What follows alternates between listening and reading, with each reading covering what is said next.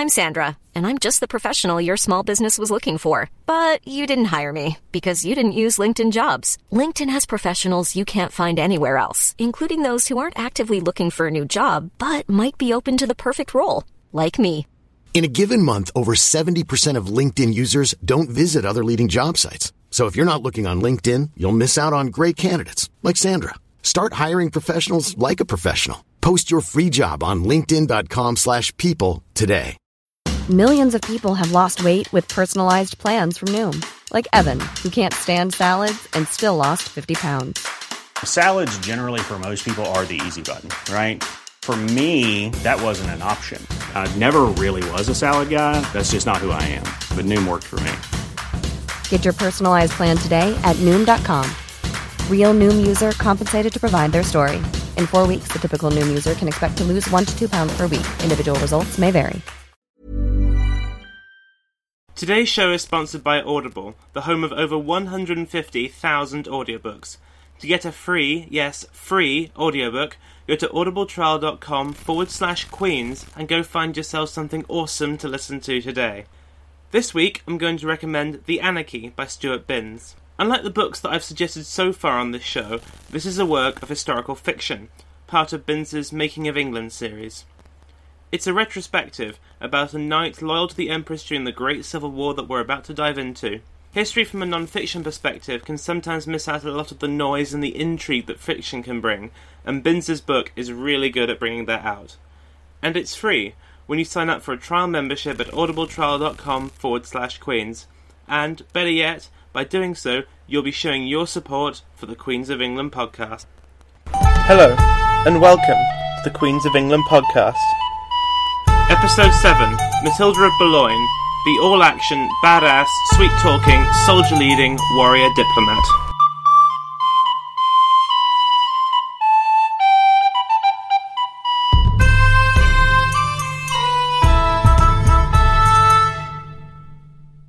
As we saw in the previous episode, the sinking of the White Ship in 1120 was far more than just a personal tragedy for the parents of all who lost children to the waves. It completely changed the course of English history. Gone were Henry's plans to hand off the throne to his son, he now had to try and find an heir from somewhere else.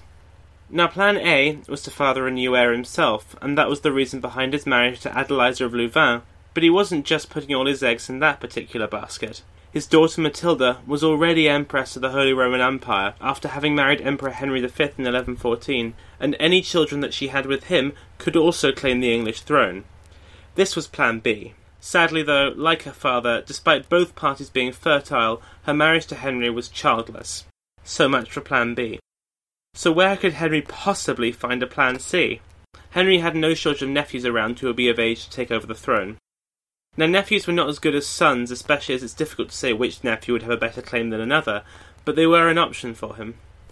Let's remember that while now we see inheritance by the eldest legitimate son as being the norm for the Middle Ages, back in this period things were far less clear. William the Conqueror had been born illegitimate, yet he had inherited. Neither William Rufus nor Henry I had been the eldest of his living sons when they took the throne, yet they had inherited too. Indeed, the throne of England had not been passed from father to eldest son since Harthacnut had succeeded Canute in 1040. The throne was won by the person that could convince enough people with swords and shields that they were legitimate. Now Henry wanted to avoid civil war, and so he sought to find a nephew that he thought able to take over from him should he die without heirs, and his daughter were to too, and he alighted on Stephen of Blois. As it turns out, he would have done much better to have left the situation well alone. Stephen was the son of Henry's sister Adela, and was therefore a grandson of William the Conqueror. He had inherited the county of Blois from his namesake father, who had died while on crusade. Blois lay to the south of Normandy and was a strategic ally, but Stephen was still too minor a noble to be taken seriously as a potential claimant to the throne. Henry needed to arrange a strong marriage alliance for him, and he did so in 1125 through marrying him to pretty much the richest and noblest heiress around, Matilda, Countess of Boulogne. Matilda was born in the city of Boulogne sometime around 1105 to Count Eustace of Boulogne and his wife Mary of Scotland, the sister of Matilda of Scotland. This gave her royal blood of both a Norman and Anglo-Saxon variety, a shot in the arm for any claimant to the English throne. She was therefore the Empress's first cousin, making this a true family feud in the making. Like Adeliza, we know almost nothing about Matilda's early life. Indeed, we don't even know for sure what year she was born in. We know that she was an only child, which probably would have meant she would have received an unusually comprehensive education for a woman, as she was expected to inherit her father's title and lands. In situations like this, the aim was not for the woman to inherit the title and rule in her own right. That would be crazy. What usually would happen is that the daughter would inherit the title, and her husband would exercise it in jure uxoris, which translates to in the right of his wife. This was a common way for low-born favourites of the king to gain greater status and wealth. Matilda lost her mother in 1116, and then in 1125 her father Eustace, knowing his days were numbered, started shopping around for a husband for his daughter. The antenna of every noble family in Europe would have been pricked, but given that she had such royal blood, the assent of the King of England would be essential for any marriage that Matilda would have. Any of husband of hers would have a strong claim to the English throne, and if an enemy were to claim it, it would mean war. Boulogne did not just hold an important position on the continent, containing as it did the port of Calais, it also brought with it the so called Honour of Boulogne, which were basically extensive and rich landholdings in the southeast of England. Henry's match of Stephen Matilda would not have been made on a whim. He chose his favourite nephew for this charge because he felt that he could trust him to do the right thing when the time came. Now, this is a good moment to make a correction. In the last episode, I said that Stephen and Matilda got married when they fortuitously got off the White Ship just before it departed on its short and disastrous voyage. In fact, they both just happened to be on at the same time. I got overtaken by the poetry of the whole thing and forgot to check my facts. I'm sorry. They were in fact married in 1125, but in the same year, something happened that changed everything. Henry's daughter's husband, Emperor Henry V of the Holy Roman Empire, died, freeing her from her obligations as Holy Roman Empress, and Henry started to contemplate the unthinkable. Could he, after all, pass the throne off to his child, to a woman? Could he make Matilda a queen regnant? He gathered his nobles at his court, and in January 1126 he declared Matilda as his heir to the throne of England and the Duchy of Normandy, not in the name of any future husband or hypothetical child, in her own right. A proper queen as we would understand it today. Now he knew he was taking a bit of a gamble, and so for some insurance he got his nobles all to swear to defend her claim and acknowledge her as their once and future queen.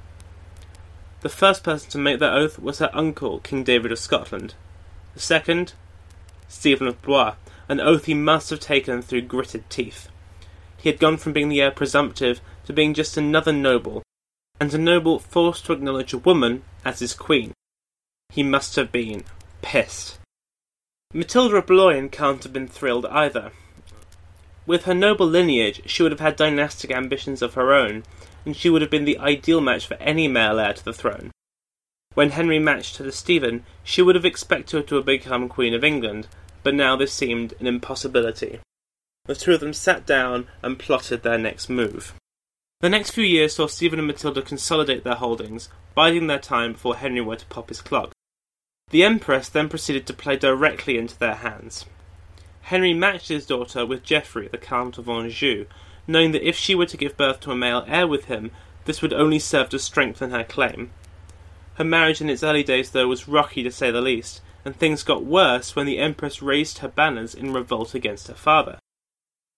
She and Geoffrey wanted to take control of Normandy so as to give her a stronger base of support, and when Henry angrily refused, they supported a rebellion against him, and it was while he was there, fighting against the armies of his future heir and daughter, that he died.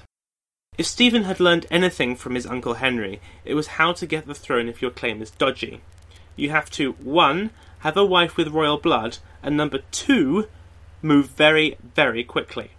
The Empress found herself in the same position as her uncle Robert Curthose had been in 35 years before, stuck on the continent, while her rival quickly crossed the Channel and had himself crowned king. But the Empress was not going to let her impudent cousin get away with his treachery, and so anarchy ensued.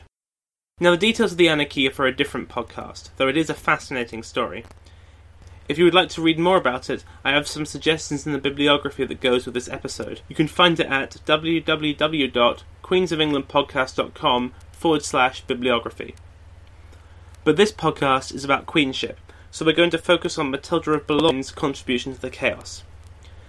Because of the number of Matildas around, for the avoidance of confusion, I will be referring to Matilda of Boulogne as either Matilda or the Queen throughout, while I'll be referring to her adversary as simply the Empress.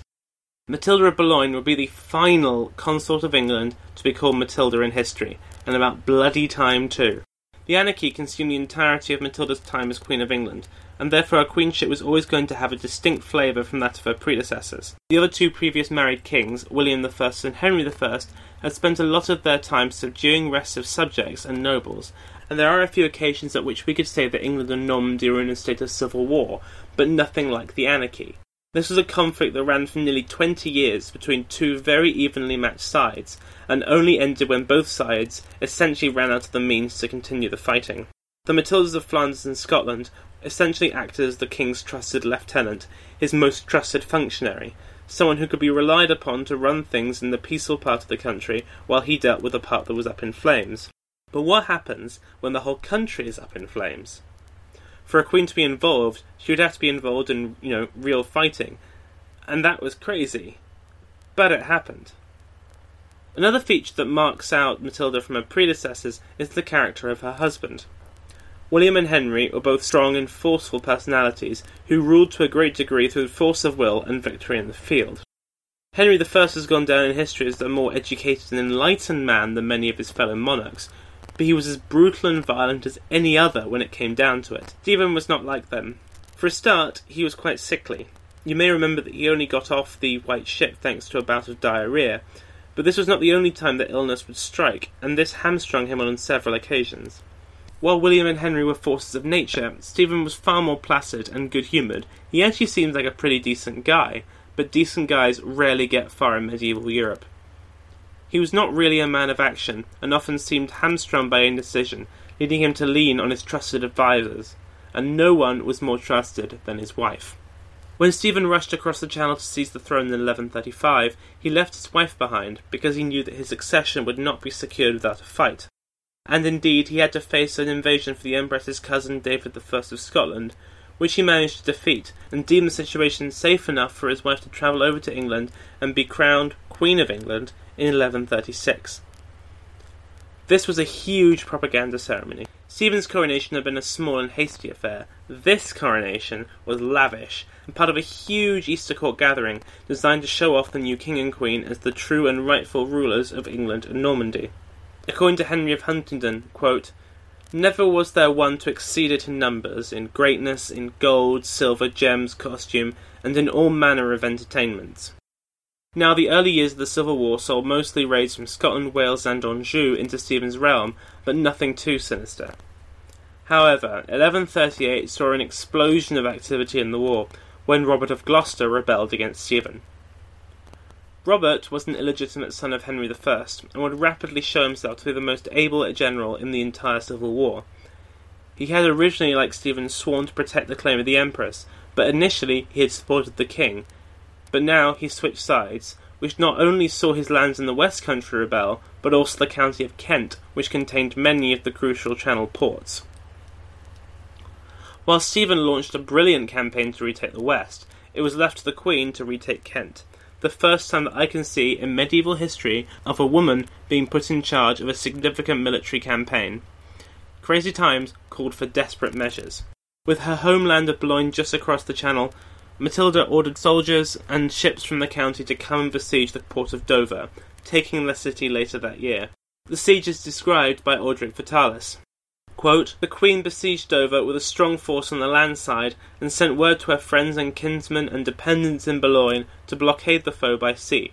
The people of Boulogne proved obedient and gladly carried out their lady's commands, and, with a great fleet of ships, closed the narrow straits to prevent the garrison from receiving any supplies. Matilda then moved up north to Durham, where she met the King of Scots. David had recently been routed in the Battle of the Standard, but he still represented a significant threat to the kingdom. She negotiated with him a lasting peace treaty, which saw her give away the earldom of Northumberland to David's son Henry and Carlisle and Cumberland to David himself, but crucially, England held on to the border fortresses at Newcastle and Bamborough. The papal legate to England was delighted with the peace deal, saying that the Queen's, quote, shrewdness and eloquence prevailed. This deal essentially took the Northern Front out of the war, Stephen would be hard pressed enough dealing with the Empress's forces in the south and west of England and in Normandy. He would have been totally encircled if there had not been for this treaty, a deal that kept the Anglo Scottish border quiet for the next 20 years. This peace was arranged just in time for the Empress's invasion of England in 1139. If you recall from the last episode, they landed at Arundel at the behest of the Dowager Queen Adeliza. Although Stephen had had her trapped, he let her go, possibly thanks to some high chivalric ideals, and she escaped out west to plan her next move. What happened next was the main phase of the anarchy, as in droves bishops and lords began to flock to the Empress's banner. At this point, the Queen was sent away again on diplomatic business. The King and Queen had a great natural resource for attracting foreign allies and recalcitrant nobles five royal children and Matilda exploited their potential with little regard for age difference. Her two year old daughter Matilda was betrothed to the 31 year old Count Waleran of Meulan, one of the most powerful nobles in the land. There was even a marriage betrothal ceremony, which must have been just about the most bizarre thing anyone had ever seen. The marriage in the end never went ahead, as little Matilda died a year later, and was quickly followed by her brother Baldwin. But this still left three unmarried kids, and Matilda was the one to arrange their marriages. Now, their eldest son William was matched with the wealthy heiress Isabel of Warenne, a match that brought with it the huge estates of the Warenne family, a crucial financial boost to the royal cause. The surviving daughter Mary was destined for a life in the church, and would only later marry after being abducted from her abbey by a rather unsavoury character named Matthew of Alsace. This left their eldest son and heir apparent to the English throne, Eustace. Matilda personally negotiated the terms of his marriage alliance between him and Constance, the sister of King Louis VII of the French, in 1140. In return for a mountain of English gold, Louis bestowed the title of Duke of Normandy on Eustace, which was technically on his right, but this claim could not be enforced. This also ensured that Louis would not take advantage of the turmoil in Normandy and seek to gain territory, and could lead to French intervention in support of Stephen's cause. It was a wonderful bit of statesmanship, and that Matilda was trusted to do this is pretty extraordinary. I'm sure at this point Matilda was sick of all diplomacy, but she was recalled from France back to England to take part in a peace conference in Bath later in 1140. Now, this peace conference was a bit of a farce because neither side really had any intention of giving much up. Robert of Gloucester represented his sister the Empress, and the Queen, along with Archbishop Theobald of Canterbury, represented Stephen. As expected, the negotiations quickly broke down, and the two sides prepared to fight it out on the battle. If you're looking for plump lips that last, you need to know about Juvederm lip fillers. With Juvederm Volbella XC and Juvederm Ultra XC, your lip look, whether it's subtle or bold, can last up to one full year with optimal treatment and no additional maintenance. Find a licensed specialist and see if it's right for you at Juvederm.com today. That's J U V E D E R M.com. Add fullness to lips in adults over 21 with Juvederm Volbella XC or Juvederm Ultra XC. Do not use if you have severe allergies or a history of severe allergic reactions, or if you're allergic to lidocaine or the proteins used in Juvederm. Tell your doctor if you have a history of scarring or taking medicines that decrease the body's immune response or that can prolong bleeding. Common side effects include injection site redness, swelling, pain, tenderness, firmness, lumps, bumps, bruising, discoloration, or itching. As with all fillers, there's a rare risk of unintentional injection into a blood vessel, which can cause vision abnormalities, blindness, stroke, temporary scabs, or scarring. For full important safety information, visit juvederm.com. Ready to pop the question? The jewelers at BlueNile.com have got sparkle down to a science with beautiful lab grown diamonds worthy of your most brilliant moments. Their lab grown diamonds are independently graded and guaranteed identical to natural diamonds, and they're ready to ship to your door. Go to Bluenile.com and use promo code LISTEN to get $50 off your purchase of $500 or more. That's code LISTEN at Bluenile.com for $50 off. Bluenile.com code LISTEN. Millions of people have lost weight with personalized plans from Noom, like Evan, who can't stand salads and still lost 50 pounds. Salads, generally, for most people, are the easy button, right? For me, that wasn't an option. I never really was a salad guy. That's just not who I am. But Noom worked for me. Get your personalized plan today at Noom.com. Real Noom user compensated to provide their story. In four weeks, the typical Noom user can expect to lose one to two pounds per week. Individual results may vary. Field. The inevitable confrontation happened the following year at the Battle of Lincoln. King Stephen was besieging the city when his army was attacked by a force led by Robert of Gloucester. The combination of surprise and high level defections saw the royal army completely surrounded. What happened next is related brilliantly by the chronicler Roger of Howden. Quote, no rest, no breathing time was granted them, except in the quarter where stood that most valiant king, as the foe dreaded the incomparable force of his blows. The Earl of Chester, on perceiving this, envying the king his glory, rushed upon him with all the weight of his armed men. Then was seen the might of the king, equal to a thunderbolt, slaying some with his immense battle axe, and striking others down. Then arose the shouts afresh, all rushing against him, and him against all. At length, through the number of the blows, the king's battle axe was broken asunder. Instantly, with his right hand, drawing his sword well worthy of a king, he marvellously waged the combat, until the sword as well was broken asunder.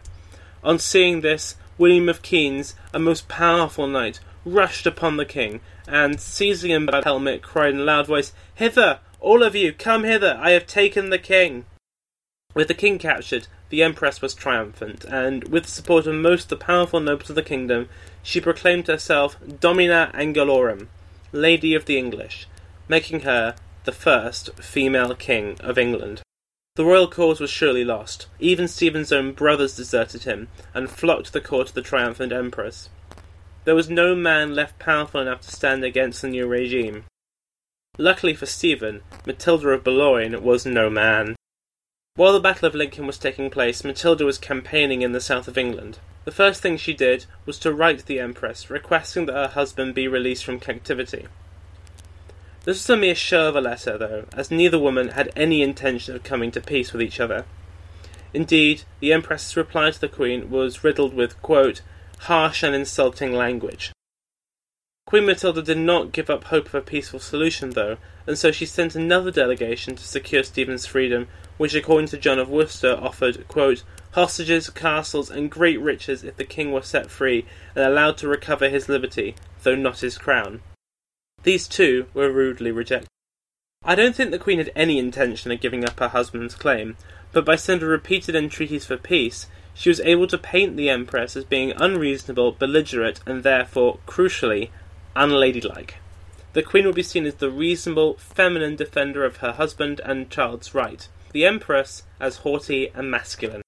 Refusing to give up, Matilda realized it would be all up to her to recover the crown for herself and her husband. She appointed William of Ypres her field commander, and they, quote, continued to fight against the Empress with all their might. At this point, they had basically lost Normandy, and their only territory in England was in the area that the Queen had secured earlier in the war, the lands around Kent and Surrey. This army was not going to be a serious threat to the Empress, but its proximity to London meant that should the new lady of the English make a mistake, it would be ready to pounce. Luckily for the Queen, and unluckily for the Empress, she did.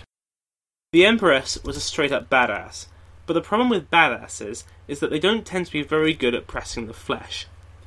The crusty male nobles of England were already unsure about accepting a woman as their ruler, and so what the Empress needed to do was go on a charm offensive. Instead, she just decided to be plain offensive, and belligerently demanded submission from everyone.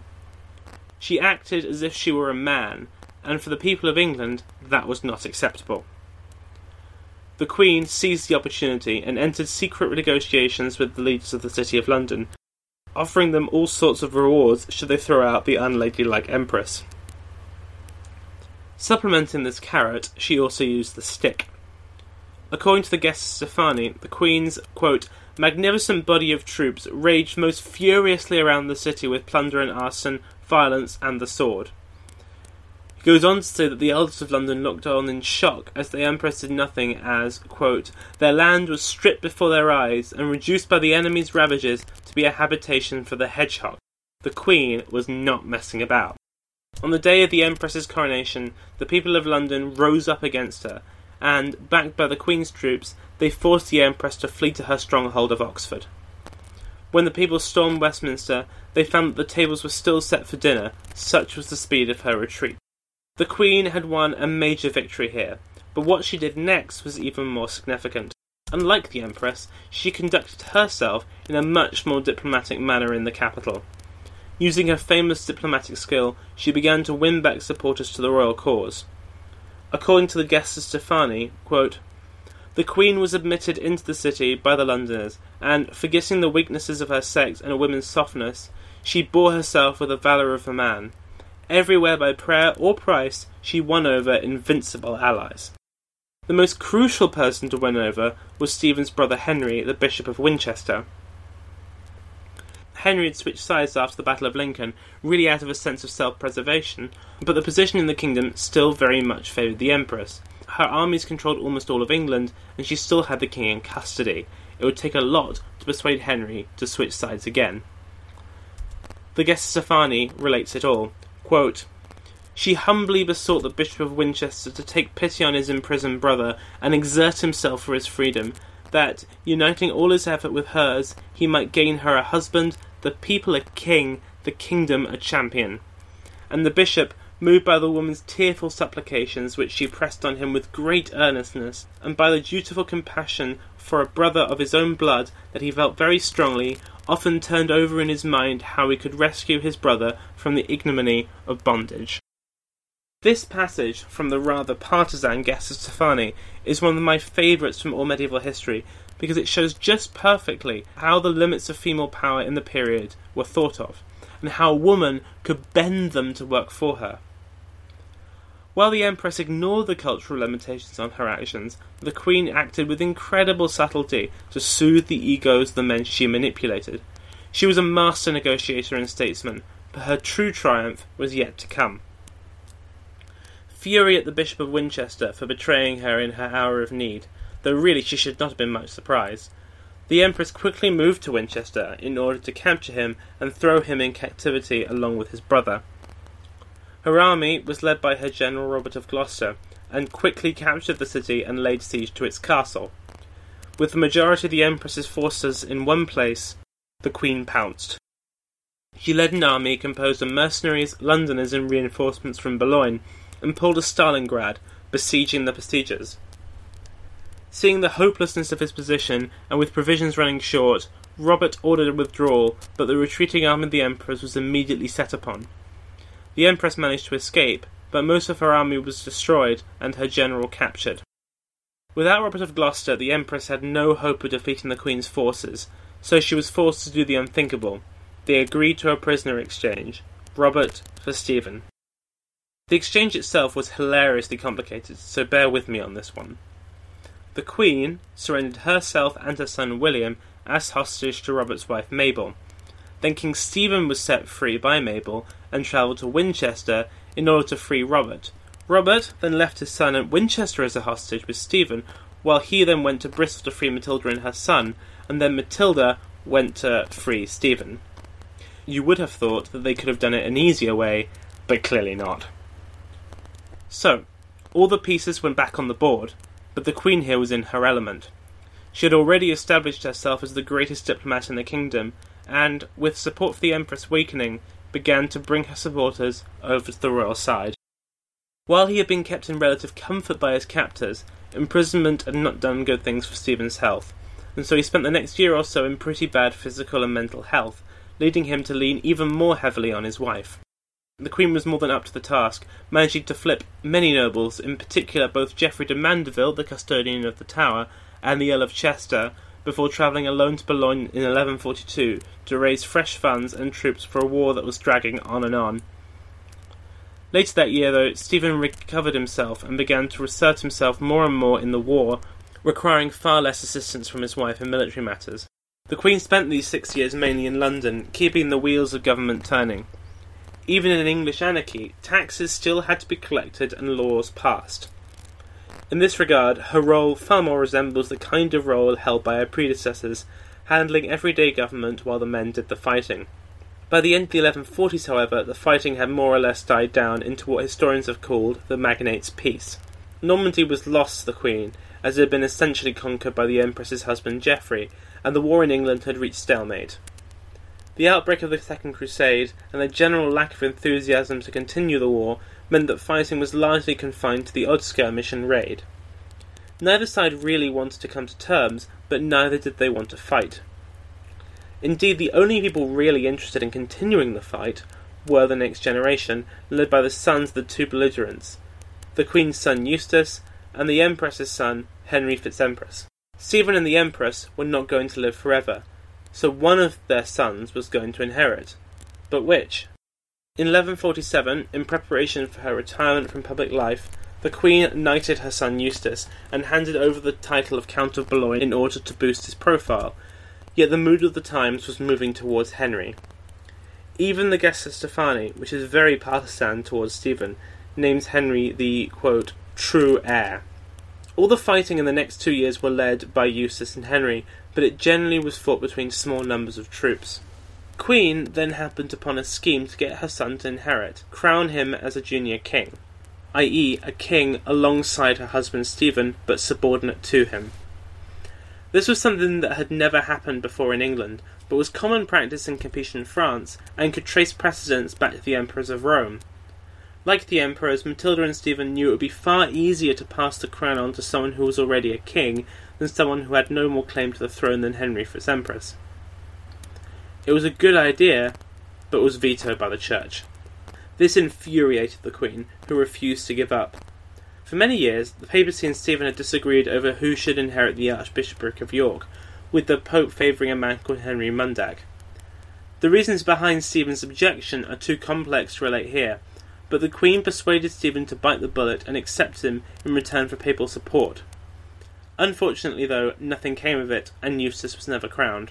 The Queen's final diplomatic mission took place in 1150 to meet the French king, who had recently returned from crusade to renew their alliance against the Empress. Normandy was lost to the Empress, but a combined Anglo-French assault could yet win it back. She was very persuasive, and Louis did attack, but he was defeated by an army of Geoffrey of Anjou and forced to make peace.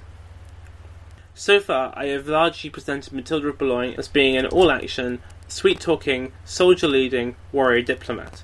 And while this is all true, she had other strings to her bow, most notably her relationship with the Church. She showed a great interest in ascetic Christianity, or anchorism, the idea of secluding oneself in a small cell and devoting one's life to prayer. She gave an acre of land to a female hermit called Helmid to build some of these cells, some of which could be as small as eight feet square. They also patronized similar movements around Europe, including the Savignac movement in France. Stephen and Matilda also patronised more traditional Christian houses, such as the Cluniacs and the Cistercians. The Queen also personally supervised the final construction of Faversham Abbey, the place where she and Stephen were later to be buried. This was not the action of a queen putting on an evangelical front. She was deeply interested in spirituality, and this was something that was thought of as being essential in queenship. She was also interested in the developing Crusade movement, and gave the first English grant to the Knights Templar. In 1147, the Queen attempted to retreat from public life and went to Canterbury to live in the monastery of St. Augustine, though retirement did not at all suit her. The sources claim that she was bored senseless, and this meant that she still occasionally went out on royal business, such as that trip to France. Her health, though, was failing, and after a visit to Oxford in 1152, she fell suddenly ill and died at the age of 47. Her body was carried and laid in state in London before finally being laid to rest in her foundation of Faversham in Kent. After her death, the fight went out of the royal cause, and in the end, tragedy forced Stephen to come to terms. In 1153, one year after the death of his mother, Eustace, Stephen's heir apparent, died.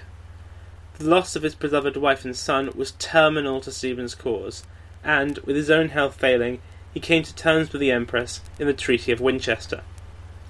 He would retain the throne until his death, but he recognised Matilda's son, Henry, as his heir. Henry would not have long to wait to gain the throne, as only one year later Stephen joined his wife and son at Faversham. Matilda of Boulogne is for me the most underrated of all the queens of England.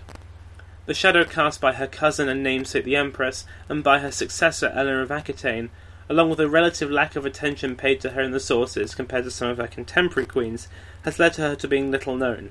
But as we can see, she was a badass. The comparison with the equally badass Empress is fascinating, as it really shows the skill of the Queen that while the Empress is vilified in the sources, the Queen is celebrated, even in the sources that, that supported the Empress's cause. The Empress was a relentless warrior against the patriarchy. She attempted to present herself as a female king, a woman who had all the traits and actions that a man might have, but for the crusty men of the 12th century, this was more than they could stand. They were just about ready to accept her as their domina, or female overlord, but they expected her to act in a feminine way, be deferential, and accept their advice. They would never expect this from a king, but a king was a man, and the Empress was not a man. The Queen, on the other hand, was far more successful exerting power than her cousin. She did have some great advantages. Firstly, she was using power granted to her from her husband, a workaround that worked very well for women in the period. This was also a second advantage. She was not trying to rule in her own right, she was just trying to twist the system to suit her. That said, she managed to lead armies, conduct high diplomacy, and essentially run the kingdom all on her own. No other queen in medieval history can claim this. In real terms, she exerted at least as much influence as the Empress, yet her name is almost entirely unknown. Vergestes Stephani said that she had the virile, courageous breasts of a man, but the fortitude of a woman. It was on her that the entirety of her husband's cause rested, and without her we may have had a Queen Regnant of England in 1141. Next time, we will dive into the life of England's most famous, or infamous, medieval queen, Eleanor of Aquitaine, a queen of two kingdoms who was either an incestuous adulterous traitor or a cultured, courageous survivor, depending on who you read.